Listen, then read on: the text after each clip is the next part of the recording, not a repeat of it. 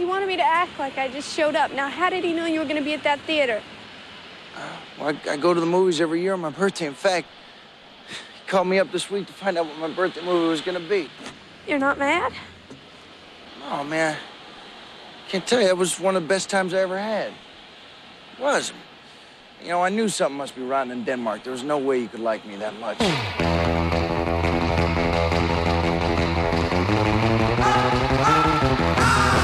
Generation Lost. This is a great show, man. Thanks for having me on. Hello, everybody. Welcome to Generation Lost, the show about movies that doesn't take itself too seriously. Featuring Bryn. And Jeremy. And this month is the beginning of the new Dark Council joint Tarantino month. Now, Quentin Tarantino month. I will say this is a little bit a host nudge. This particular council seemed a little bit like they didn't really know what they wanted to do. Mm-hmm. And Jeremy said, what if we did Tarantino? How about we do the one that we wanted to do a couple months ago? Yeah. It looks like there might have not been a council. And you know what? I'm going to say it. We've earned it. We've done a couple of these months that have been a little tough. Listen, and I think we've earned a fun month. I'm going to agree. There has been... I can't really remember at this point what has been truly painful. I think it's all been okay or fine to do. Mm-hmm. But I think it's doing something that lots of people have seen. That's lots of fun to talk about. Yes. I think we've definitely earned that this year. It's halfway through the year. A nice little celebration. It's 4th of July weekend. You're probably hearing this. It's just over. Yes, that's right. 4th of July weekend, yourself a nice little time. Yeah, probably had a nice cookout. It's probably have the day off today, because the 4th is on Tuesday. So yeah. This will be the 4th will be tomorrow. You'll be celebrating America and thinking about national treasure Quentin Tarantino. Yes, Quentin Jerome Tarantino, who I think Jeremy loves Quentin Tarantino. Mm-hmm. I have very complicated feelings about Tarantino, some of which are big respect, big adoration. Some of them are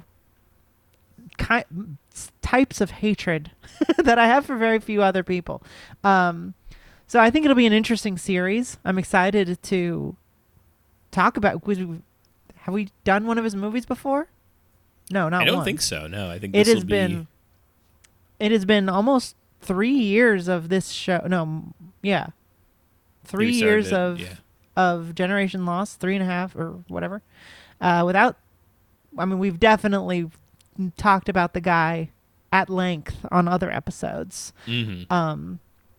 But this will be the first time we actually cover one of his movies, and we're starting off with a movie that he didn't direct. Yes. And that's which fine. Is interesting, and I'm glad we do, because I actually think this is an interesting way to start.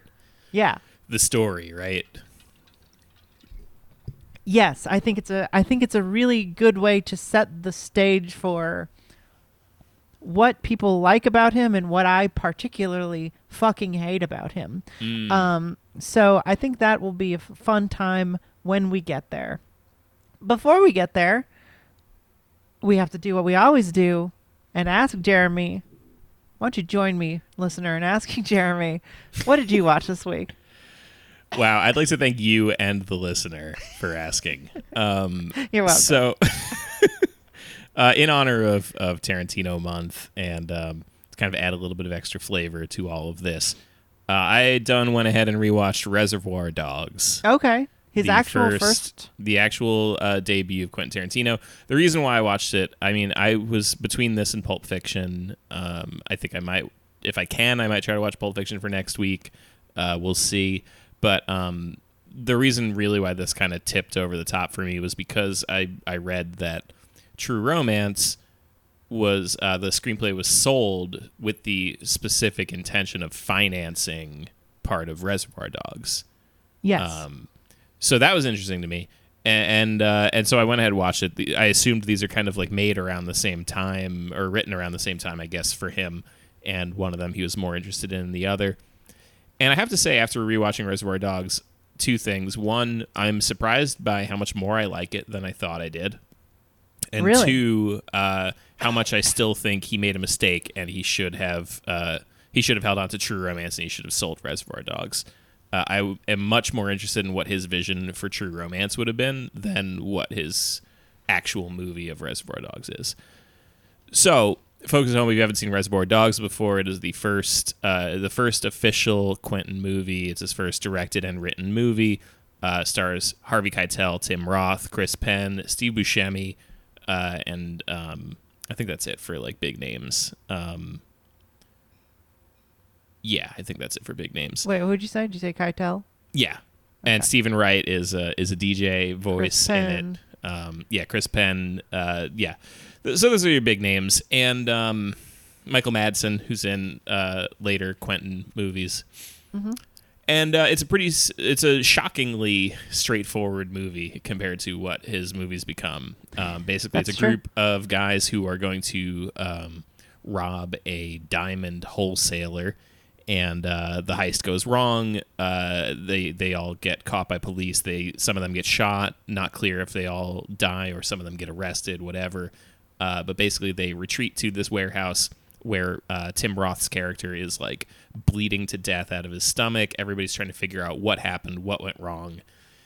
And that's kind of it. That's the main thing of the movie. And it's, you know, they think they got set up by a cop, and they did. Tim Roth is the cop. We later find out. And it's all just about, you know, the pressure cooker of this room and everybody trying to figure out what the fuck happened, who's the problem, what went wrong, blah, blah, blah. We get some flashbacks here and there to add a little bit of extra flavor to everything. But really, mostly it's just kind of in this one space. And that's very interesting. I think he only really does that again for Hateful Eight, where he kind of like tries to keep things super duper confined like this. Mm-hmm. I mean, obviously here, you know, it's with reason. He has no money, and he needs to make it really, really count with what he's doing, because it's a $3 million movie. Right, which it was not supposed to be. Mm-hmm. It was supposed to be a $30,000 movie, and... fun of the story is that he had like a friend, or he knew he had a producing friend. It was Lawrence Bender, mm-hmm. Who he was not like a big producer or anything. He produced a Sam Raimi movie, or a Scott Spiegel movie that Sam Raimi worked on or whatever. So it's like he was like a slasher guy, you know. Mm-hmm. He was trying like, to become an actor, it seems like. He was working as a grip on horror movies and shit. Like, he was a very low guy in the industry, and so he was friends with Tarantino. He gave it to his acting teacher, who gave it to Keitel. Who gave it to his wife, who gave it to Keitel. God. Yeah, so, you know, just this sort of weird LA pathway kind of thing where Tarantino knew a guy who had been on some movies. He gave it to his acting teacher. His acting teacher gave it to his wife. That lady gave it to his Harvey Keitel. And Keitel was like, "This is fun. I want to be in it. Yeah. I'll do it, and I'll also help finance it." And they raised $1.5 million, and then eventually got a little more. Yeah.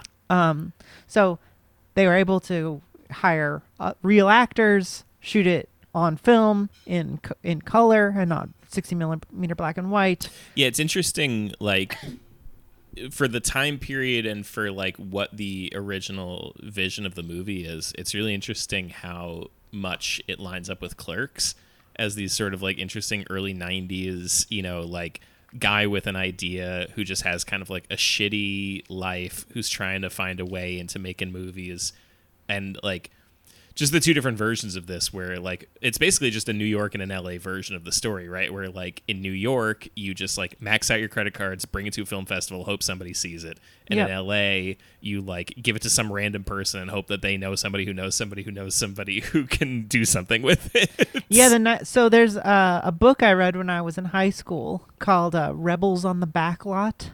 mm-hmm. which was about six of these dudes who did those things. One being Quentin, mm-hmm. The other five being, I'm not going to be able to remember all of them because I think it's Fincher. I think it's Spike Jones, maybe. Mm. I think my uncle gave me this because I was like interested in in filmmaking at the time. Six Maverick directors. I don't Kevin remember. Smith is not one of them, however. I don't think Kevin Smith is one of them. I think it's David O. Russell, Paul Thomas Anderson, Quentin Tarantino, David Fincher, Spike Jones, and Steven Soderbergh. And the book is pretty good in that it's not just this like dick sucking contest of like who's the coolest of these guys. Mm. It does, talk about how some of these guys had money.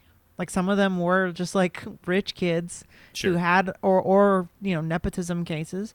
And then some other like Soderbergh and Tarantino didn't at all. Yeah, Tarantino's working at a video rental store. Yeah. And that's kind of part of why too I was like it really is just like Kevin Smith of the West Coast, Yeah, exactly. And they have different motivations for getting into it where like Kevin Smith really seems like he just wants to be funny and this is the way that he knows how to be funny, whereas like Tarantino really is just like in love with movies. And my man doesn't know literally how to interact with anything besides movies. Yes. Like that's it's the only thing he understands. Yeah. And so I think, whatever. We're not really talking about him as a whole thing. No, but I mean, so how do you like Reservoir Dogs? It's interesting. I like it. I think it's pretty good. I was really surprised by how poor the technicals are on it. Like just like it's his first movie. Straightforward stuff. Yeah, it's his first movie. He has no money, obviously, but I mean, like the sound is pretty abysmal. The shot selection is not so hot. There's a couple of things where you just kind of are like it's shaky in a way that's bad. It's like there was one shot where I know this isn't true, but like something like was making it look like when you take a picture and your finger is over part of the lens. Like there was something in front of the lens that was I know what wrong. You're talking about. I remember noticing that when I saw it as a kid.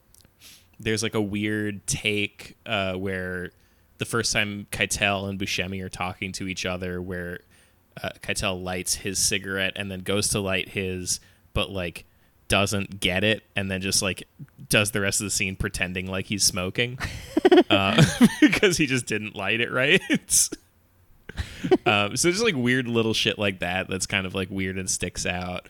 I think some of the acting is like only okay, but I guess again it's like you only have who you have. Sure.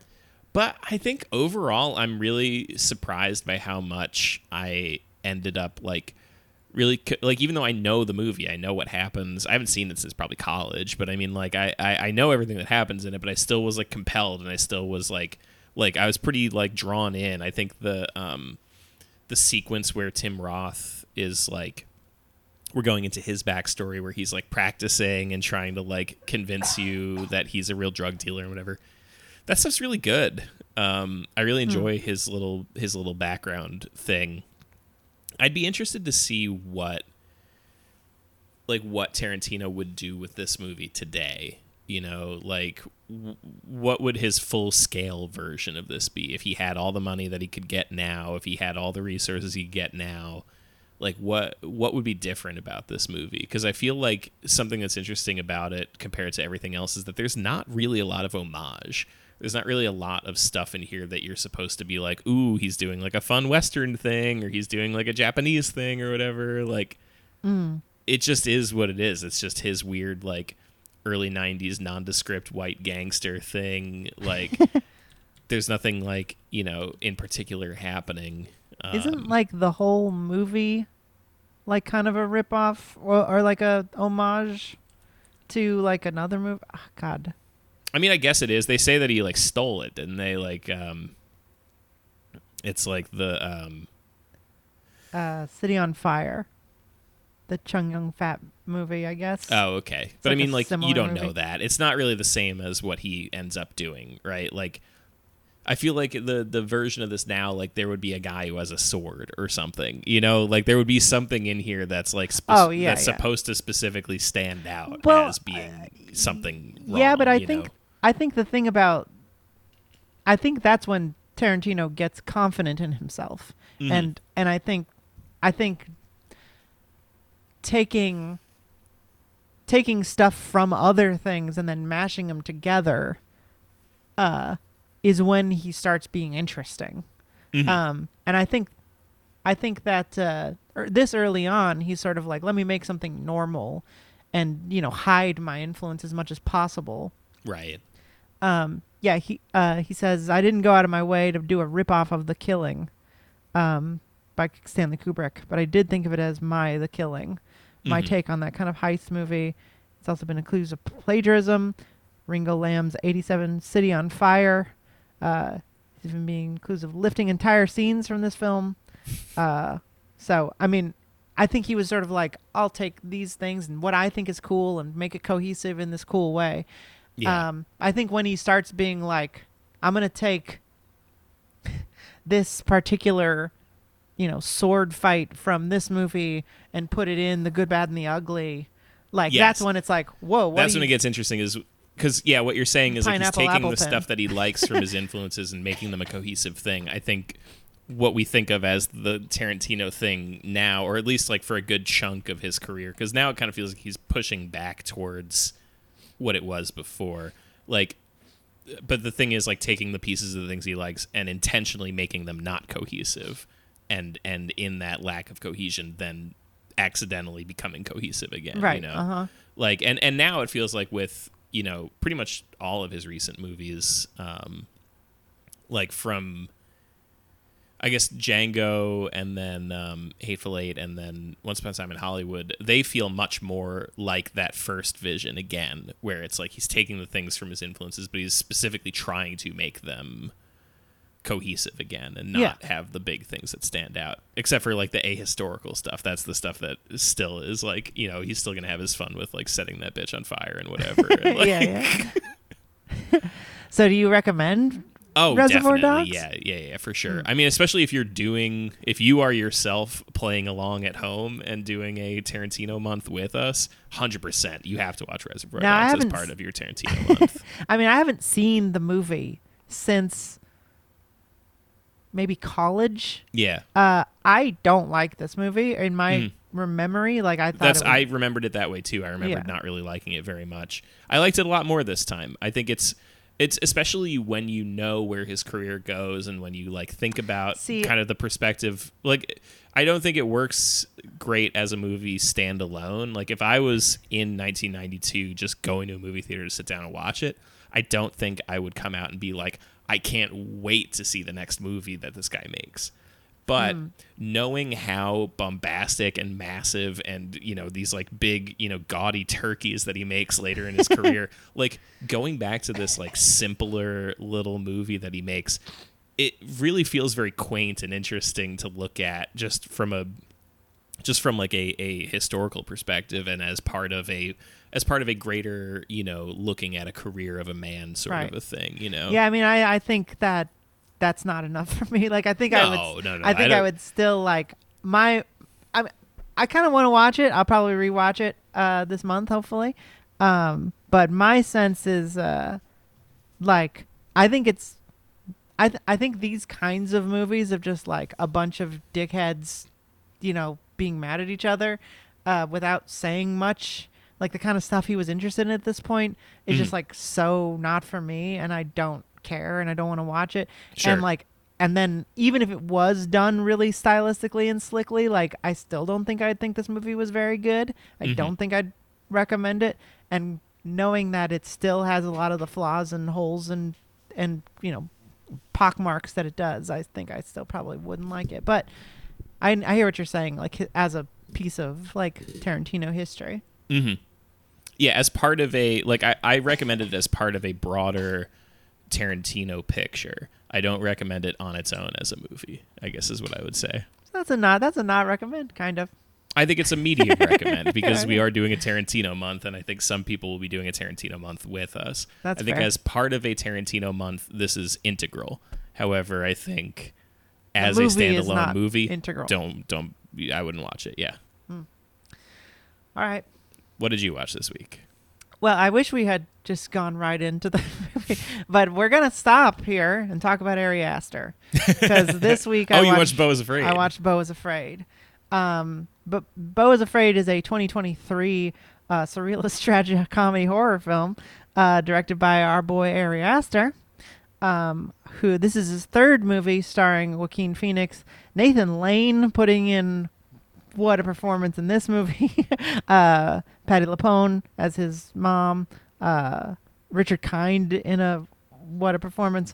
Parker Posey also doing a great job. Love to see her show up. So I watched Bo is Afraid. You haven't seen this, right? No, not yet. Okay. I'm not going to spoil anything. You can spoil it. Go ahead. No, I'm warning the listener. I know you don't care. I'm not going to spoil anything too much. I'm going to mention some stuff that happens later in the movie, though.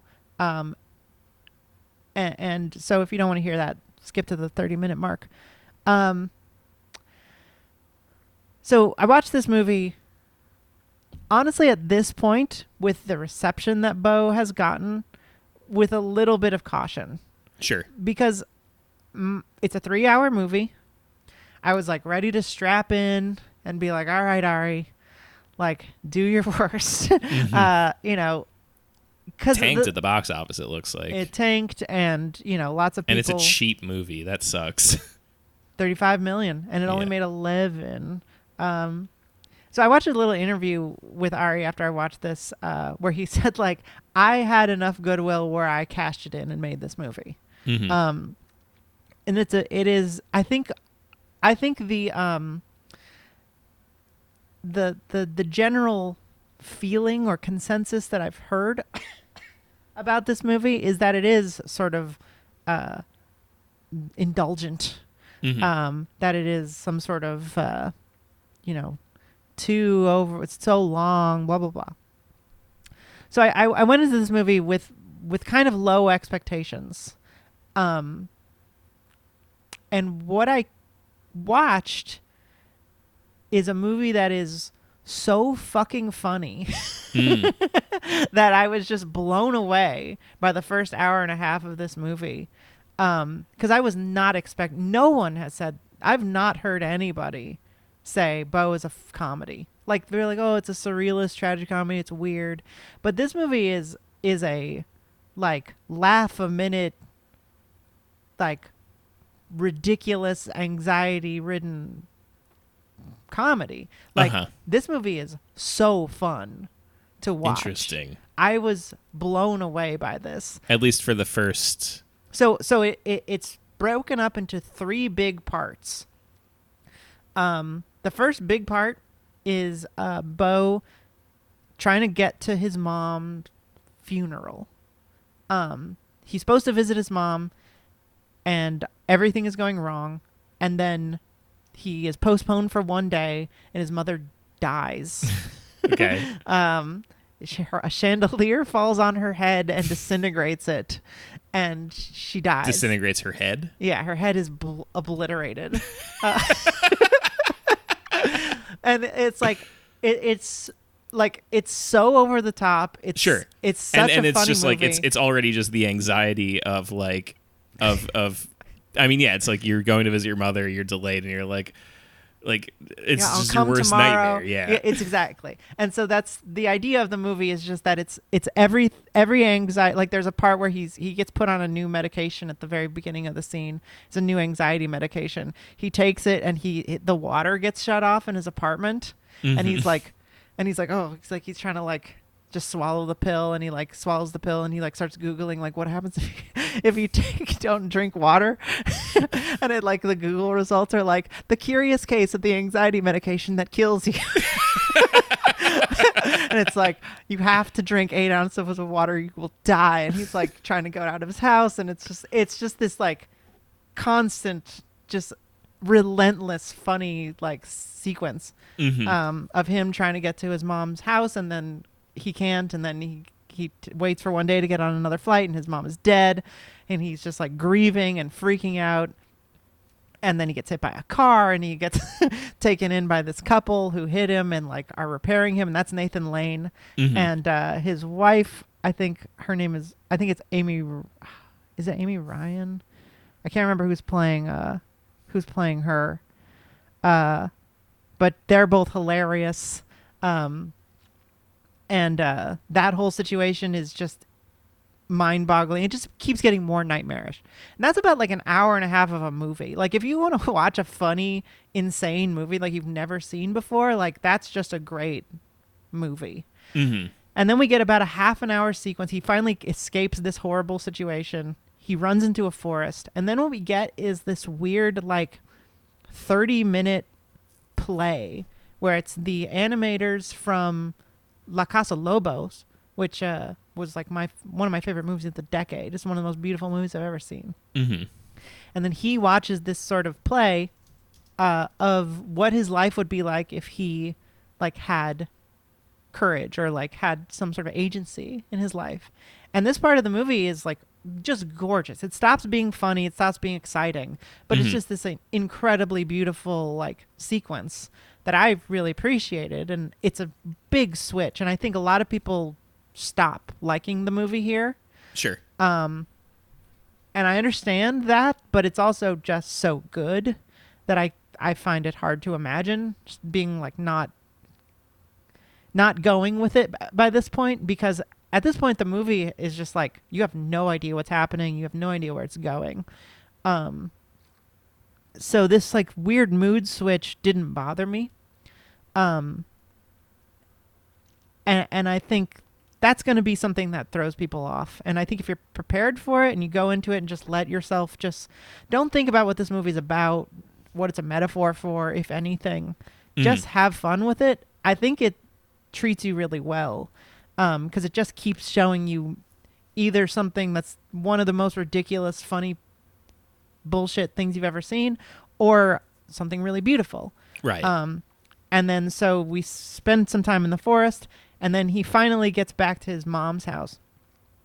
And it turns out that his mom isn't dead and faked her own death just to get him there. And then it goes back to being funny. And so it just goes back to being this like nightmare of this abusive mother fucking with him just because she thinks she deserves all of this stuff from him. I think the big problem is people think the movie doesn't get funny again, but it's just like more evil and more anxiety nightmare bullshit. It's just like you're constantly confused of what. Here's the thing. It's so insane. There is a monster in this movie. There is like supernatural elements. And I think people expect an ending that is like explaining the movie of like, oh, he's going to wake up and it's all been a dream, or the real thing that's happening is he's on a TV show, or they're all doing this for him, or it's like The Game, you know, like it's like a, you know, like people want to know answers to like why this is happening. Mm-hmm. That is not what this movie is about at all. I think there is, and I won't go into what I think the movie is about, like conceptually, because it doesn't really matter. I think just as a movie, though, if you just watch this movie as a comedy, it's one of the funnest times I've had like watching a comedy in a long time. Mm-hmm. And it didn't really feel that long to me, like, because I was just laughing the whole time. Right. It's so over the top and stupid in so many ways and so often that I kind of think it's his best movie.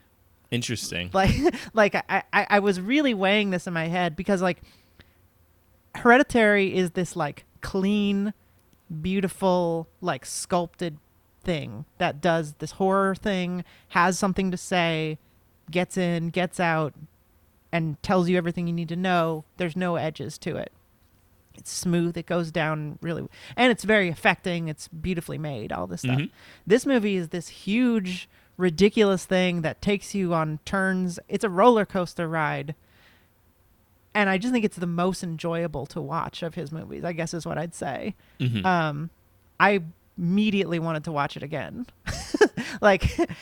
And I've not heard anybody have this opinion, so I could be very wrong. Mm. But I think it's about the expectation, is that people want thoughtful horror from him. And he was just like, no, I'm going to give you something else. Psycho fucking insane comedy.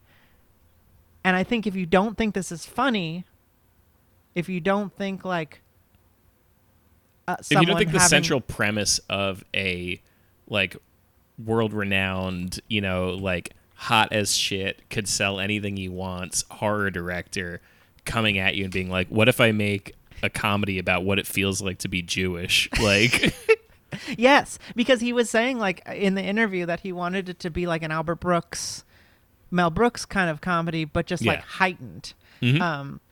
And that's what it is. Like, it's just fucking nuts. It's so stupid. It had like the ending, when I say there's a monster in it, like it's I was just like crying laughing at the end of it. And I think it's because the tone and the look has some of the feelings from, because it's, you know, the comedy is the worst thing you can possibly imagine is happening to mm-hmm. him. And if you don't think that's funny, you're not going to like this. But I think if you give yourself the permission to just laugh at it and know that that's the point, you're going to have a great time.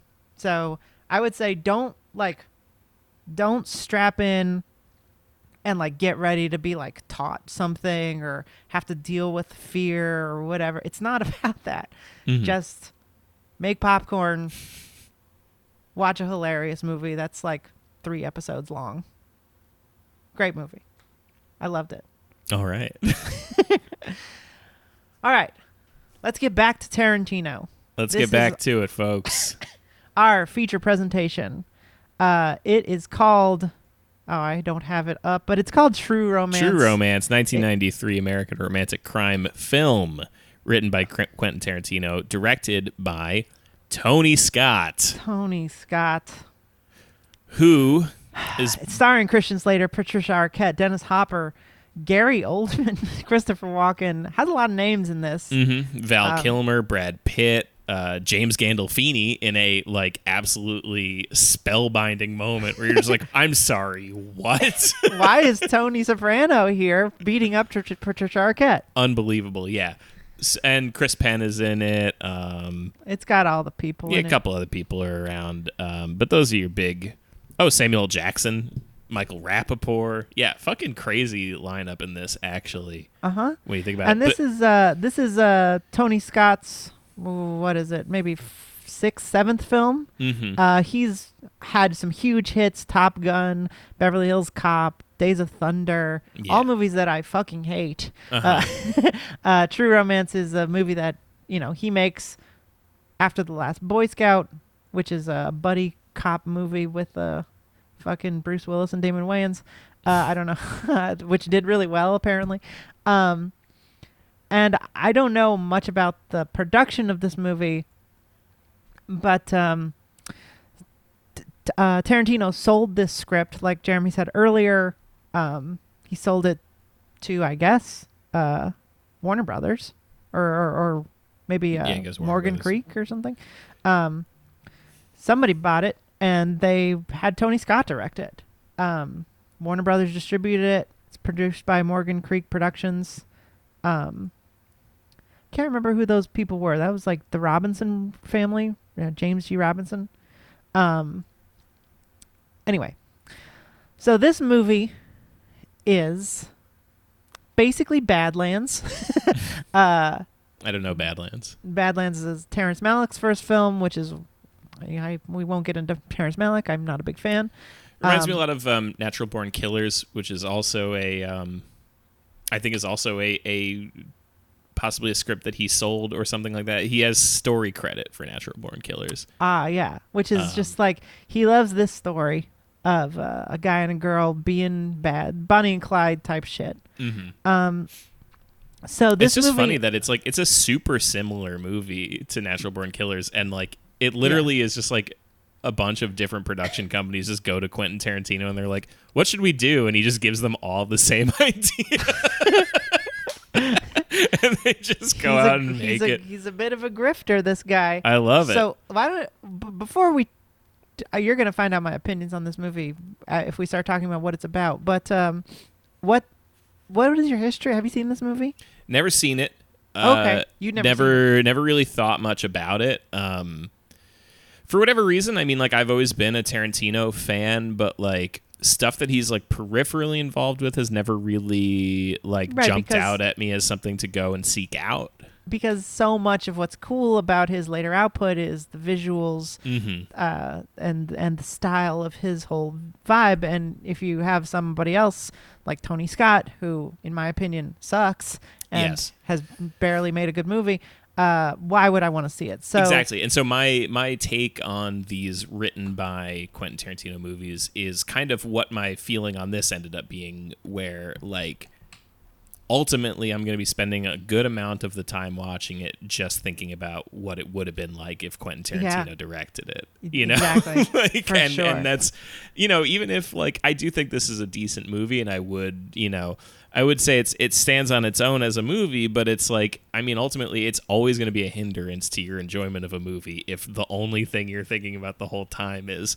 what if the most famous auteur of our day was the one who directed this instead of sold it so that he could finance a movie?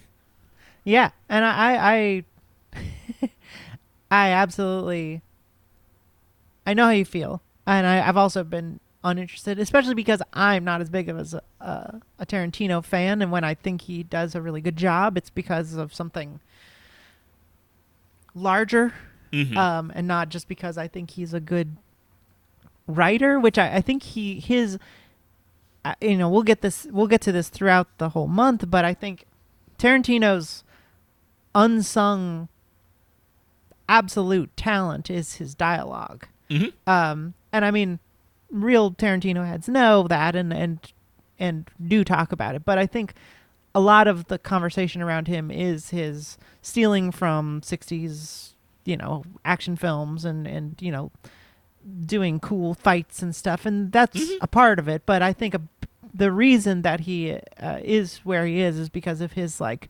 impeccable talent for conversational dialogue, and specifically conversational dialogue that feels extremely real and natural between people who don't exist in the real world. Yeah, that's what's so fascinating about it, is his ability to like invent a type of guy and then have him talk to another invented type of guy in a way that you're like, this is perfect, makes perfect sense. Like, this is how this guy talks, even though I've never met anybody like this and I never will.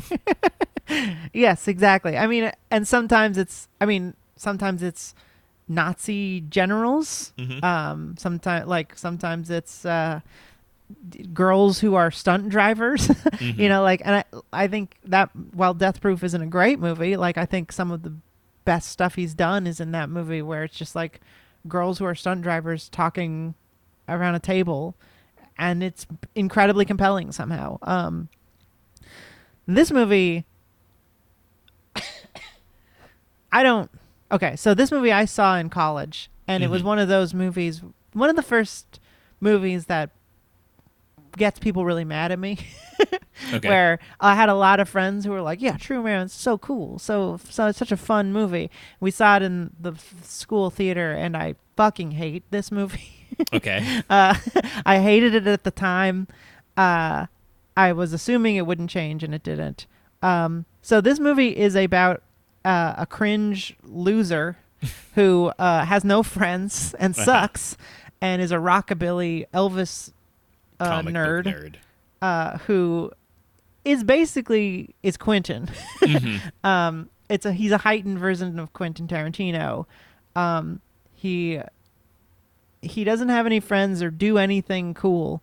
He just works at a comic book store, and his boss hires a call girl for him to get laid, for inexplicable reasons, she decides that she loves him based on his horrible personality and nothing else. And then they decide that they're in love and get married. Yes. The premise of this movie is so infuriating to me that I I don't forgive anything else in this movie, because that whole opening sequence is ridiculous. And then he's just like haunted by the fact that she ever had a pimp. There's no reason for this movie to happen. He's just like, Elvis is the specter of his like toxic masculinity, and he's like, I better go kill that guy for no reason. It's not like she's under any direct threat. You kind of get the sense that if they just like left town, that wouldn't be a problem. No, they could just go, and it's not like they don't even have to leave town. Like, you don't get the sense really in this movie that he gives a shit about this. Like, she just started another thing that doesn't make any sense. She's just like on a lark becoming involved with a horrible, dangerous pimp kingpin or whatever. Yeah. And it's just like, she's done this for 3 days, I guess. And she's like, no, I don't want to do that anymore. And then that would be a problem at all. It doesn't make any sense. And then he is like, I'm gonna go kill this guy. It's Gary Oldman playing a white guy, whatever the word is, whatever you're supposed to call them nowadays. He's one of them. Yeah, he fucking rocks in this. I think Gary Oldman's character in this. So here's my first. Drexel Spivey. Drexel rocks. I think my first big problem with the movie is that there's like too many parts, I guess, that don't feel like we get enough of them, and I'm happy with all of them, but like I kind of am like, I wish, like, the thing that makes me feel bad about the movie overall is that, like, you know, I think Drexel is a really fun character and we don't really get a lot of time with him, and I think Christopher Walken's mob boss character is a really fun character. We don't get enough time with him, and, you know, Christian Slater's dad, Dennis Hopper, is really fun, and we don't get enough time with him. And all these characters are like really interesting, but we just get them for a couple seconds in service of moving forward this plot that, like, I don't really give a shit about too much. Yes, and like, yes. I really don't care about fucking, you know, we get so much more of Brad Pitt and Michael Rapaport as these like dipshit actor roommates than we ever get of these cool characters. Like, Drexel is gone for so long, and then we're just like spending all this time with fucking with like this like actor producer guy who's friends with Michael Rapaport, and you're like, I don't know, it all feels like like it was all in service of getting them to LA, where everything can center around showbiz, because that's what Quentin knows. Yeah. And it kind of makes you feel like, I don't know, man, maybe you should have just started the movie in LA to begin with. I don't know why we had to like change locations this way, like, except to have a cool car, basically. Yeah, and the road trip section of it just feels really tacked on and useless. So just real quick, the plot is real paint by numbers. He kills this pimp and then steals all their drugs. Yeah, he's got a big suitcase full of cocaine. He steals it. Turns out that he was selling that cocaine for the mafia. So the mafia is now after Christian Slater. They go to Hollywood to try to sell all this cocaine because they... This is actually kind of a funny bit, I think, that like the way that they try to unload all this cocaine is that they're just like, yeah, producers in Hollywood love coke. Let's just go sell it there. So they go out to Hollywood to try to sell. Yeah, coke. His like dumb actor friend. He's like, oh, he knows a producer, so that guy will probably know where to sell it. Yeah. And so they go out to LA to try to make this happen. The rest of the plot is them trying to sell it. That's it. They're trying to sell it to this big movie producer who himself is a joy. I like the guy who plays the movie producer a lot. This is the part I'm going to completely agree with you on. This guy is the best thing in the movie. Yes, like, I wish we got more of him. by a huge margin. Like, yeah. Saul Rubinek as Lee Donovitz, incredible. I love his performance. He's really fun. The way he's written. And this is the thing, is that Quentin Tarantino knows this guy. Yes. Like, this guy's a real guy. He's not a huge producer, but he's acting like he's a huge producer. He's done one movie that won an Academy Award. And And this guy just like, he's so well observed. He's so well drawn. I love that guy. And yeah, he's a lot of fun. I love these stupid things that he does where he's like, where his like bodyguards are like, hey, he's packing. And he's like, I can give up my gun. He's like, please don't worry about it. You're like, you could totally see this guy just trying to like be all cordial and cool and be like, trying to big time everyone around to them. Keep your gun. It's okay. That's not necessary. We're all friends. We're all friends. It's incredible. Perfect. Pitch perfect. Yeah. And I think it's, my personal opinion, the only thing in this movie that is like good and like really like, the only thing in the movie that at least is like you said, pitch perfect, absolutely perfectly observed, perfectly acted. That's really incredible. I think there's other stuff that like rises to a like a decent height. Like I said before, I think Gary Oldman's performance is incredible. I think Christopher Walken is a lot of fun. I think the scene with him and Dennis Hopper together, even though it is like, this is another one of those things like with early Quentin in particular, where it's his worst aspects. It's his worst trait. He loves dropping big time ends, and this one it's like a big long conversation where Dennis Hopper is like, by the way, you're Sicilian. You know that Sicilian people are basically black, right? Yeah, and it's what's Sicilian, by the way? This is where like, you know, it's kind of like why the Detroit stuff doesn't work, and why I told you I had a film professor in college who would always go on these rants about filmmakers leaving the city that they know, and how like every time they leave the city that they know, they make their worst movie, is because like you don't talk about stuff that you don't know much about, right? And you always come off stupid when you do. And what Sicilian guy in the fucking world doesn't know that there's a whole lot of mixing in Sicily with Africans? Everybody fucking knows that. Yeah. And anybody who's ever even heard of Sicily knows that. And would be so infuriated and insulted at the suggestion. Yeah. And it's like, it's one of those things where... Yeah, Sicilian people will happily and proudly tell you about like African warlords that they think they're related to. Yeah. It's one of those things, and we might as well talk about it now, because it does heavily appear here. And I think there's also a problem. This is why I don't like Drexel, because I think it's a Tony Scott problem. Mm-hmm. Because he's too over the top for this movie. Sure. Like, I think Drexel should be Alien from Spring Breakers. Okay, like that's how he's really written. Is just like an actual white guy who talks like that. And, you know, I hate the like weird thing where he's like carrying around the hanging lamp. Yeah. I don't get, it's like he's in an alien movie or something. Like, mm-hmm. I don't get what that's supposed to be. His performance is, he doesn't even sound American to me. Like, he barely sounds... I think he's trying to sound Jamaican is the thing. I hate whatever this is. I find it... It's one of those things that, like, takes me so out of a movie that I'm just like, what is this?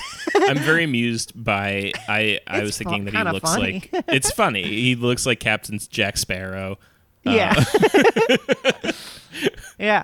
He looks like a Jack Sparrow type. I mean, I agree with you about Christopher Walken. I mean, Christopher Walken's a delight to see in a movie like this, showing up. And Dennis Hopper have great chemistry together in that scene. Great. And if you just like drop this like insistence on this, like, you know, Sicilians are basically black. Like, if you just dropped that and just have them talk to each other more, like, that scene could absolutely sing, you know? 100%. And I mean, I do hate the scene because of what it actually is, but, like, you're absolutely right. Like, they're titans of acting and doing a great job, even with this stupid, sophomoric, racist scene, which this is why... Tarantino for me contains so many multitudes. You know, he at this point in his life, he may not know how racist he is. I think that Tarantino is an autistic white kid,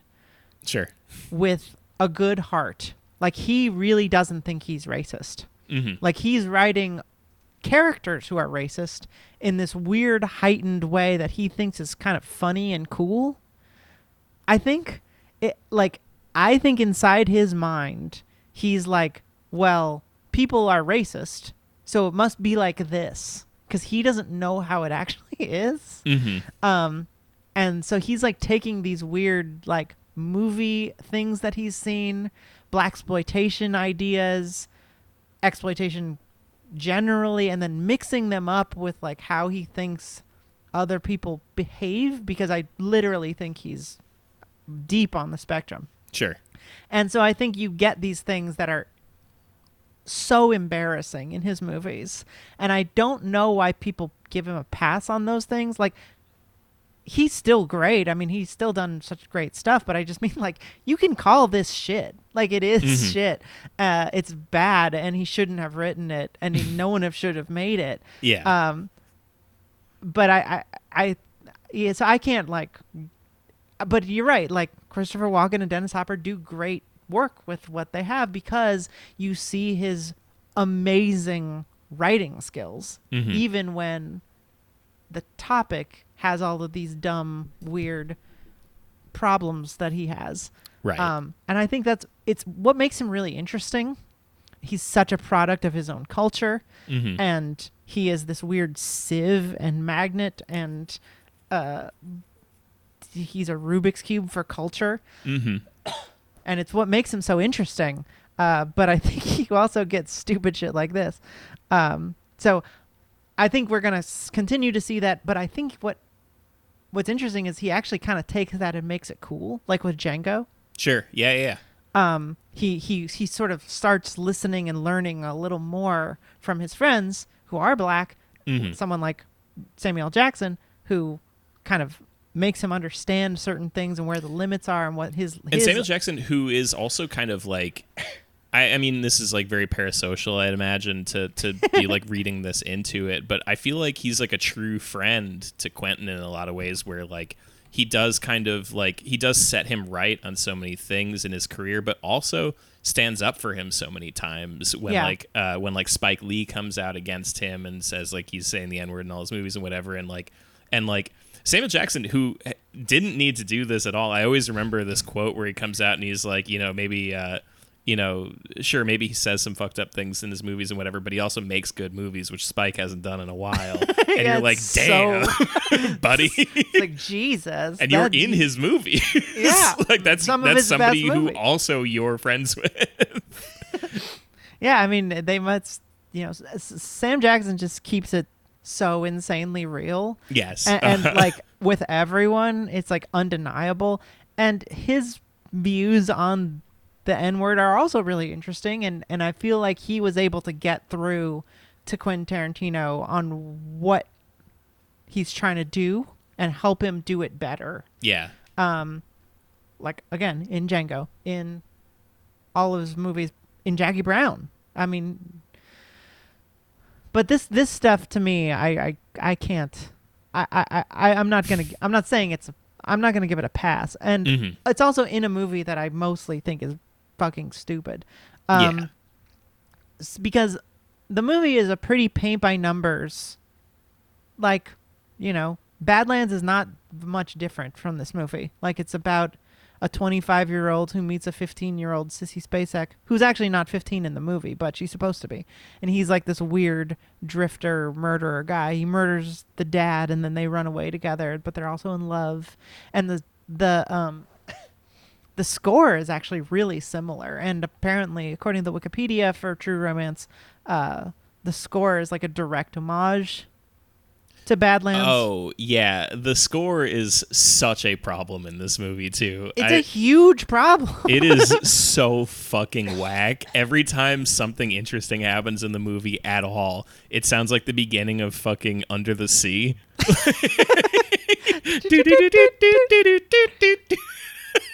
What is happening? You have this big tearful goodbye between Christian Slater and Dennis Hopper, where he's like, "Good luck out there, good luck and stay safe and whatever." And like, he's about to get murdered by the mafia, and you just get this and it sometimes has this sort of like jaunty, like, okay, the scene's ending and something good is happening. And in those moments, it like, I guess it works in a 90s sort of like cheesy, over saccharine kind of way.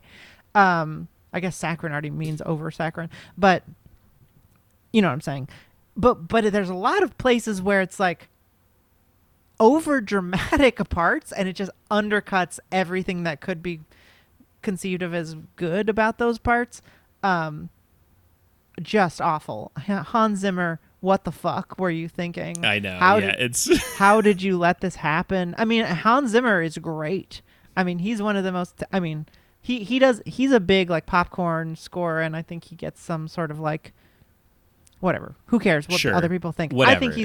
I think he's an incredible artist. I think he's knows what he's fucking doing at the very least.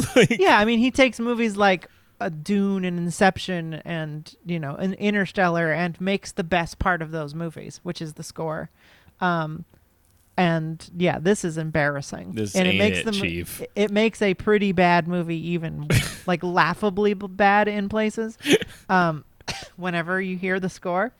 And then so they sell to this cool guy, Lee Donowitz, and then the cops are wiring up their go-between guy, and then the cops show up, and then the mafia shows up, and everybody shows up for a big Mexican standoff because it's Tarantino, and then everyone gets shot, and in the script, everyone gets shot, and they were supposed to die.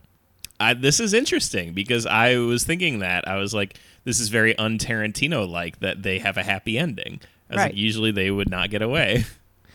But Tony Scott was like, I like these characters. I want them to have a kid, and it's going to be cute. Yeah, and so that's what happens. They just get away with all the money. I like it. This is what should happen. This movie is not serious enough. It's not cool enough to have some sort of like cool Blaze of Glory ending. Like these characters don't really work like that, especially because I don't know. It's hard to imagine what Tarantino would have done, because Tarantino or Tony Scott's version of Clarence seems like a cringe loser. Yes. And it's like he's like the movie knows he sucks and like is a lame ass.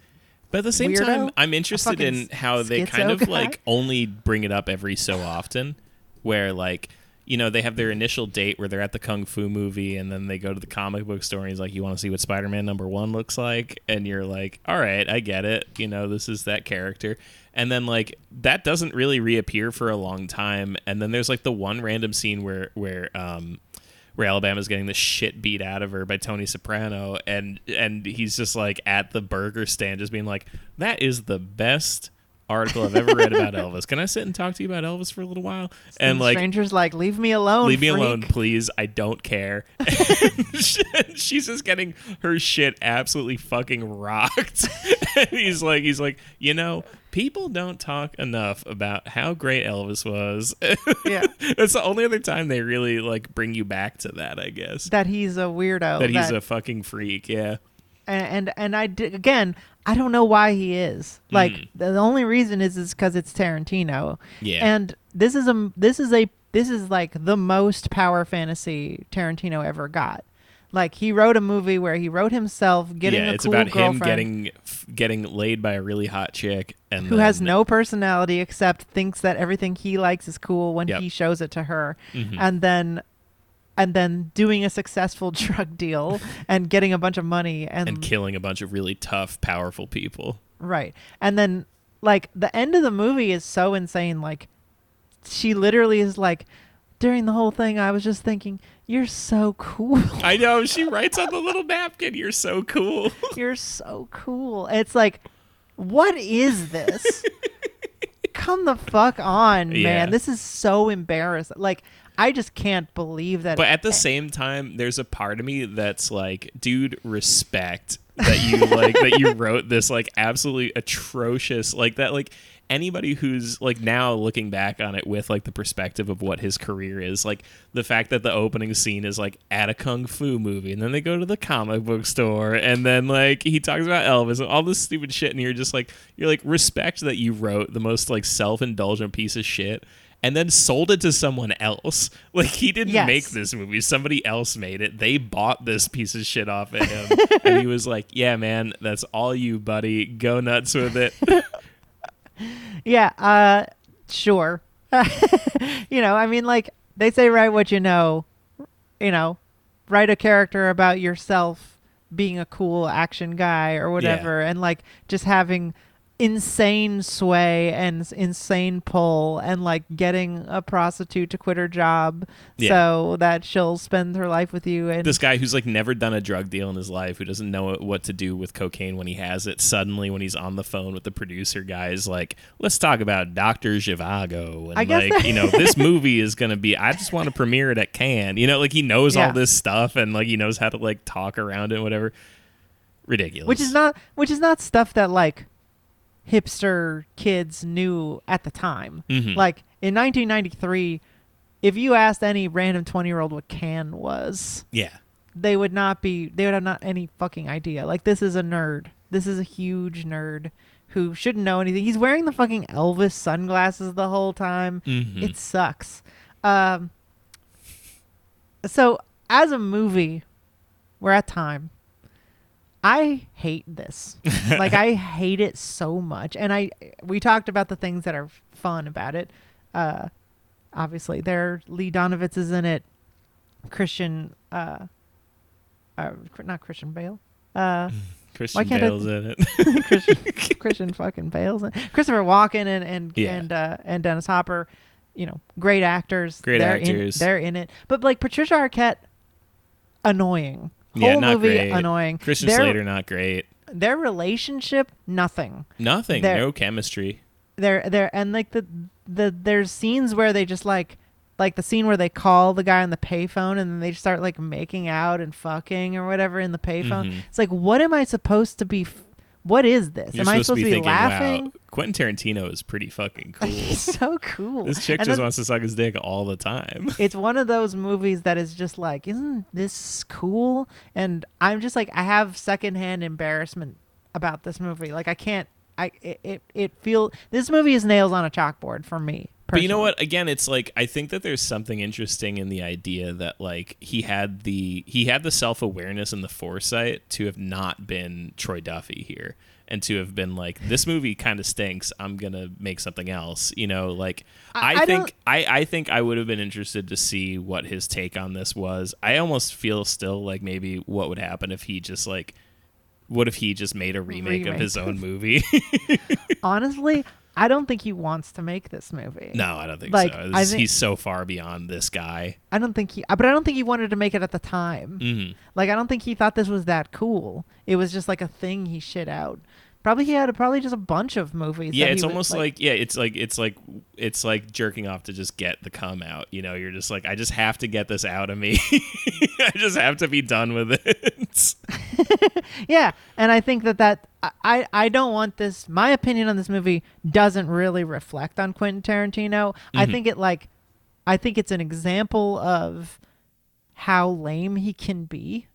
But I think that he has a certain self-awareness, like making this character not like an incredible gunsmith, mm-hmm. but like an actual loser whose one talent is talking, which I think is probably Tarantino at the time. That was his big talent, is that he was getting meetings. He was getting, he was convincing people that he could do stuff. Mm-hmm.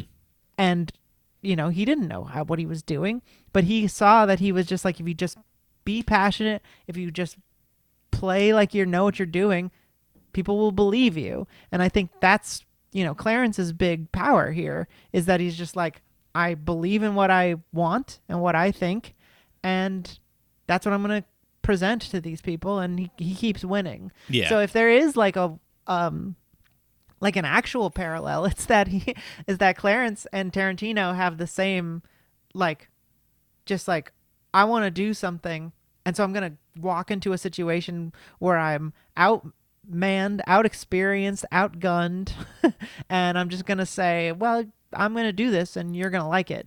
It's interesting too, because again, it's like the parallel to this and the Troy Duffy story are so interesting, because it really is like, this is the movie that he had written, that he had in the can, that like he was probably taking around to people, and like, because Troy Duffy's the Boondock Saints guy, by the way, listener. Because it's like, you know, this is the movie that he had that he was shopping around, because you got to shop it around to sell it. Like, somebody bought this from him, and it kind of lends a little bit of insight, I think, to why Troy Duffy was able to get to where he was. Because I think people looked at this probably the same way they looked at Boondock Saints, where they're like, this is kind of a piece of shit, but like, what's his next movie going to be like, you know? And Quentin had the foresight and the wisdom to be able to say, like, I'm just going to go straight to my next movie. And Troy Duffy is the one who was like, no, everybody says this rocks, so I'm going to fucking make this. And fuck anybody who says no, I'm going to make the thing that people like. Right. And I mean, yeah. I don't know how much True Romance affected Pulp Fiction, because the sequence of events is Reservoir Dogs and then True Romance, right, and then Pulp Fiction. But I think I would assume that that's mostly because True Romance took longer to make, right? But so that's what I mean. Like, he according to the Wikipedia, he wanted to direct True Romance initially, but then like just randomly lost interest and was like, man, I don't actually want to direct this one. And then sold it, and then he made Reservoir Dogs. So, and it's interesting too, because then was happening at the same time. He has Pulp Fiction, and then he's got Natural Born Killers, It's Pat, Crimson Tide, Four Rooms, and From Dusk Till Dawn, and The Rock, all before Jackie Brown. These are all things that he either wrote explicitly or like contributed in some way to. So it's interesting that even after Pulp Fiction, like, there's still some burn off of this era of his life where he's just kind of like doing stories and like kind of like selling shit to just, I assume, finance some of his work, right? Like, yeah, of course. It's very interesting. You mean between Pulp Fiction and Jackie Brown? Yeah, there's a whole bunch of shit in here that it looks like he's just taking script work, because even after Pulp Fiction, like, and that's, right. I mean, that's a huge fucking major hit, and he still has to do this shit. Or maybe it's just like, maybe he sold it all the same year that he's working on Pulp Fiction, just keep himself afloat while he's working on it or something. Yeah, my guess from this, and remember, there's a huge, we're not talking about Pulp Fiction, but like Roger Avery claims that he co-wrote Pulp Fiction, and there was a whole thing with that where he was like struggling, you know, he felt like he was, I think he sued Quentin, whatever. Point is that I think my sense is that 94 Multiple Born Killers, It's Pat is probably a writing job he had in 1992 and was just like doing rewrites or whatever. Crimson Tide, same deal. Four Rooms is a short story he probably wrote, I would guess, before the 90s. From Dusk Till Dawn, he is the writer. I mean, that's the... Well, yeah, that one, because that's the one where he meets Robert Rodriguez. So I bet he like straight up wrote that one. But he's probably like working on, he's probably like, okay, I have my hit. What do I do next? Like, what's my next big move? So he's probably like resting on his laurels, enjoying the time he can to like figure out what that's going to be. My guess is that he probably almost did the thing people want to do and be like, okay, I'll make Kill Bill now. You know what I mean?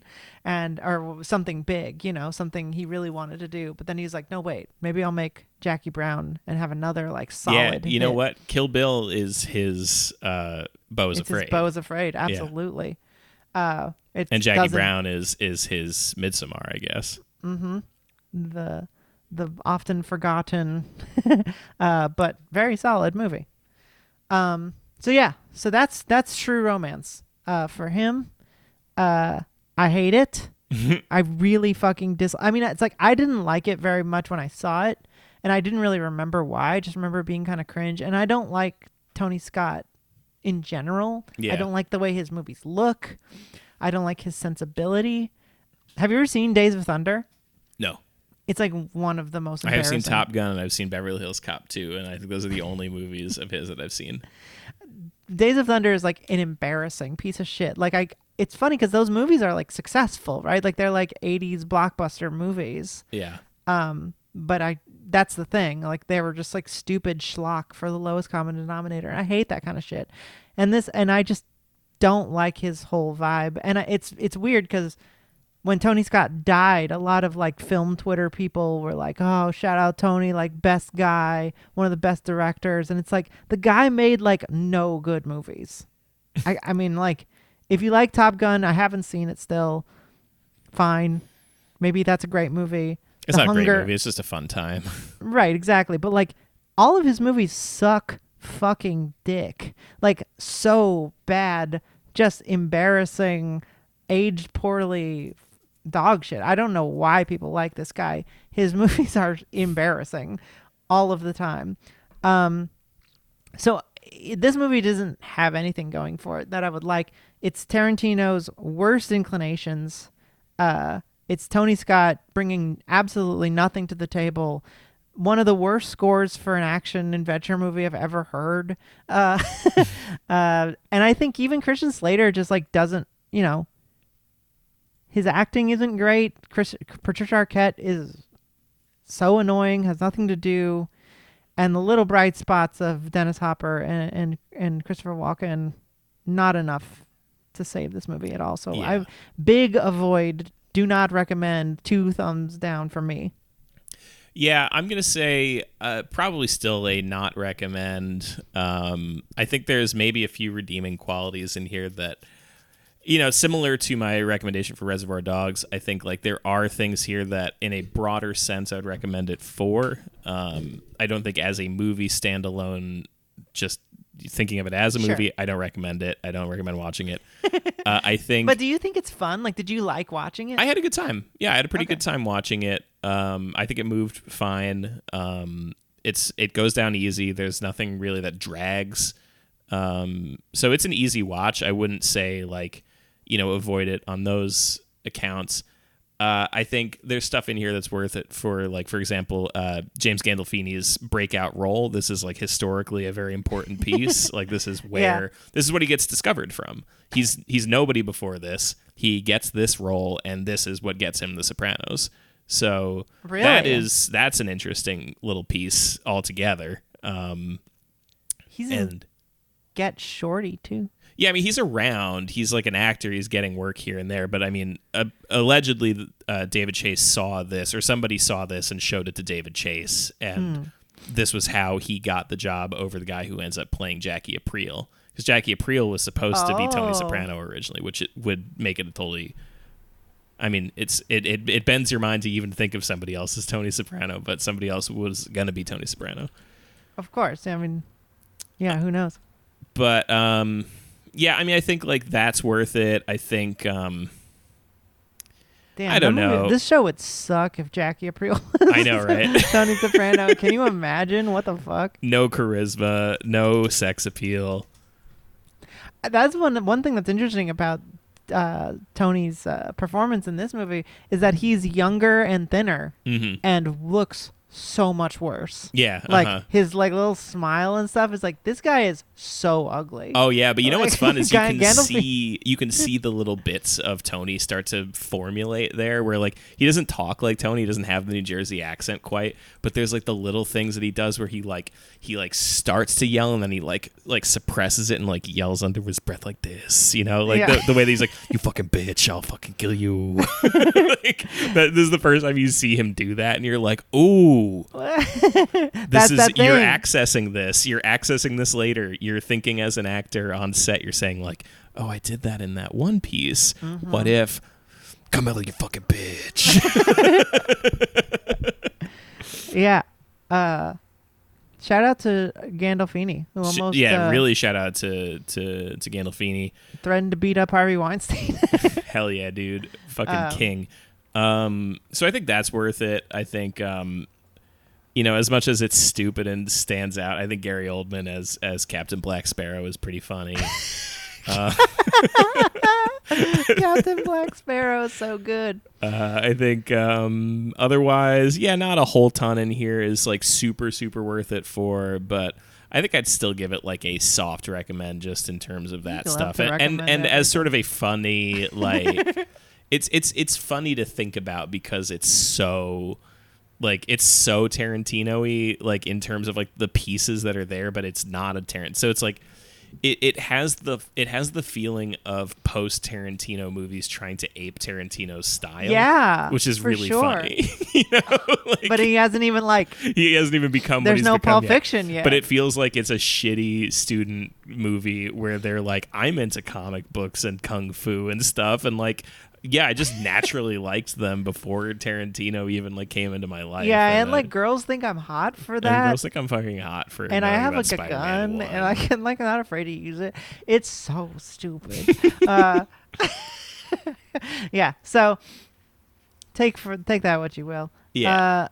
Luckily, we're moving on to Jackie Brown, which is for a while was my favorite Tarantino movie. I haven't seen it since I was very young. Yes, and that's been. I'm interested now because I've been for a long time standing up for that movie. Mm-hmm. Because there was a period when I was younger where, you know, IMDb top 250 dumbasses were like boring, not very good. Watch Kill Bill instead, whatever. Yeah. And I was like, no, this is a really good movie. And that opinion now is.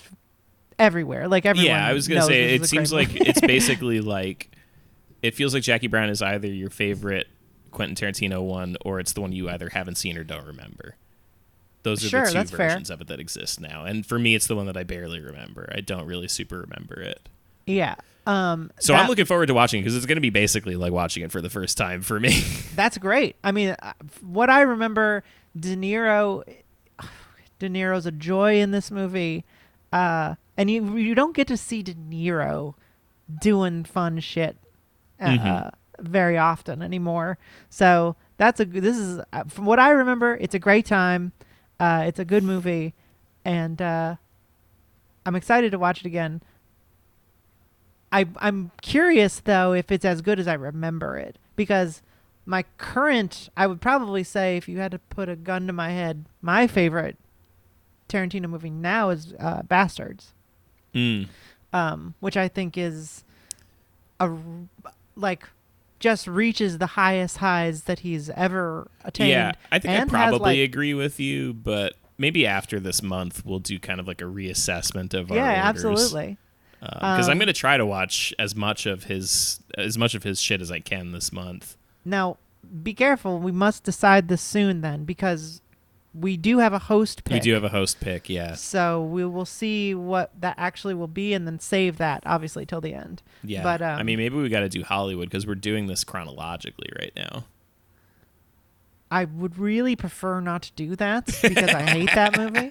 I mean, I'm not uninterested in revisiting it and giving it a second shot because there are good parts of that movie. Like, that movie doesn't.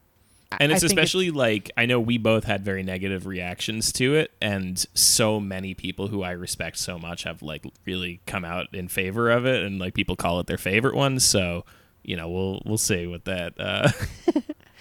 Yeah. But we'll talk about it if we do it. Anyway, next week is Jackie Brown. And that's what we're going to do. So watch that if you'd like to watch along with us. Otherwise... Thank you for listening to the Generation Lost podcast. If you'd like to hear more of our show, you can go to patreon.com/generationlost and become a subscriber, a Patreon subscriber, where you will get a bonus episode every week, which we talk about movie news, your emails, often the place where you actually live. We also talk about the movie trailers, and we also, if you'd like to join the Sopranos tier, the Il Costa Nostra, you can vote on what television show we are watching, what prestige drama show we're watching this month. This month it is Rome season 2. The Rome season 1 episode just came out. Rome season 2 starts this month, and if you aren't in the Sopranos tier and want to join, right now is the time to join, because this is the month we are going to be voting on what we're watching in August. So we have no idea what it's going to be. If you'd like to nominate, if you want to be there to nominate and vote, join Sopranos tier right now. If you want to tell us what to watch on the main episodes, you can join the Dark Council. The Dark Council is 6 months strong, and that's crazy. Neither of us thought that was going to happen. Didn't even think we were going to get it once. Not. But thank you so much. We appreciate our council members so deeply. We are sacrificing lambs to them every night or whatever. Every night. My backyard is a pile of dead bodies. It's great. So thank you so much for that. Thank you for being a Patreon or a Dark Council member or a Sopranos member. Otherwise, you can follow us on Twitter at GenLostPod. You can follow us individually from there. And until next time, that's movies.